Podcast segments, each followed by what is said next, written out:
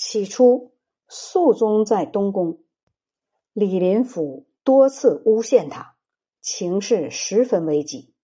等到肃宗继位，怨恨李林甫，想要挖他的坟墓，焚他的尸骨。李密认为，身为天子而念念不忘旧怨，是向天下人表示自己心胸不够宽广，将使被迫跟从安禄山贼党的人用言辞自行解释，消除与贼党的隔阂。皇帝不高兴，说：“从前的事。”卿难道忘掉了吗？回答说：“臣考虑的事情不在这里。太上皇拥有天下五十年，一下子忽然失忆，南方气候不好，而且他年纪又大。听说陛下纪念旧怨，内心将会感到惭愧和不快。万一染病，这就是陛下以天下之大。”却不能使父亲安乐了。皇帝有所感而觉悟，抱着李密的脖子哭道：“真没有想到这一点。”皇帝于是又从容的问李密：“什么时候可以击破贼党？”李密回答说：“贼党掠得财物、妇女，全部送到范阳，有苟且求生之心，哪里能平定中国呢？”华人为贼党所用的只有周直、高尚等数人，其余都是被胁迫、强制而苟且迎合的。至于天下大计，自然不是他们所能知道的。不出两年，贼寇就会被消灭。陛下不要追求速战速决，帝王的军队应当干万无一失的事，谋取国家的长期安定。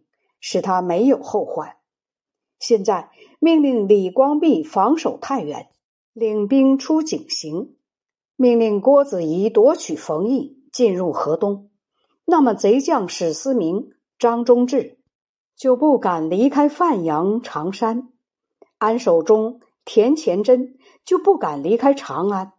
这是用范阳、常山、长安三个地方。来约束住贼寇的四员骁将，这样跟随安禄山的骁将就只剩下一个阿史那成庆的。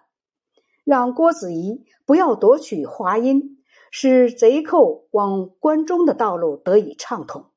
那样贼寇就需要北守范阳，西救长安，往来数千里，奔走应命。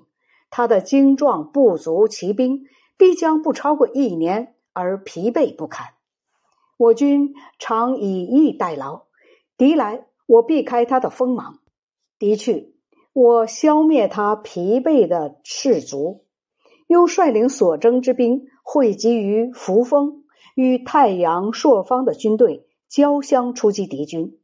这些时候，再任命建宁王为范阳节度大使，领兵北傍边塞。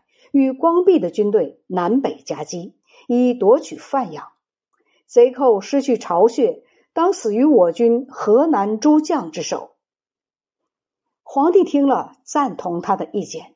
正好西方的军队都到凤翔汇集，皇帝想迅速收复长安，说：“现在战必胜，攻必取，哪有闲空走数千里地去先夺取范阳呢？”李密说：“一定要先收复长安、洛阳，那么贼寇就会再次强大，我军就会再次处于困境。我们所依靠的是大沙漠以西能够冲锋陷阵的骑兵，西北诸戎族的军队。如果先夺取京师，时间必定在春天，而关东早热，马将容易得病。”而且士兵又都思归故乡，不可以长期作战。贼寇退回范阳巢穴，能让士卒得到休整，必定会再次南犯。这样做走的是一条危险的道路啊！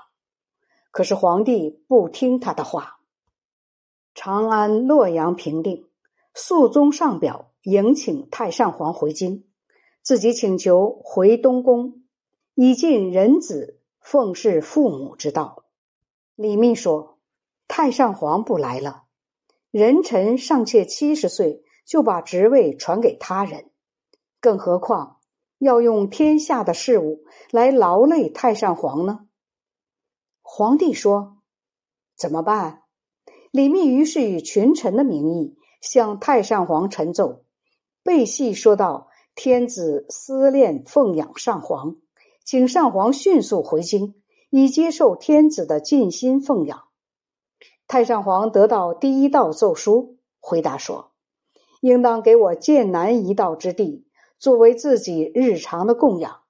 我不再东行回京了。”皇帝很是忧虑。等到第二道奏书送到，太上皇高兴地说：“我正可以当天子的父亲。”于是下令准备启程。崔元、李辅国因为李密受到天子的亲近信任，很记恨他。李密害怕招来灾祸，希望隐居于衡山。天子下令供给他三品官的俸禄。赐给他隐士服，又为他建造住宅。李密曾取松树向下弯曲的枝条用作靠背，称为养和。后来得到形状似龙的，于是把它献给了皇帝。四方的人争着仿效他。代宗继位，将李密招到京师，暂住在蓬莱殿书阁。起初，李密没有妻室。不吃肉，皇帝于是赐给他光府里的一幢住宅，强令他吃肉，又为他娶了原朔方节度留后李伟的外甥女为妻。结婚的日子，天子命令北军共设帷帐，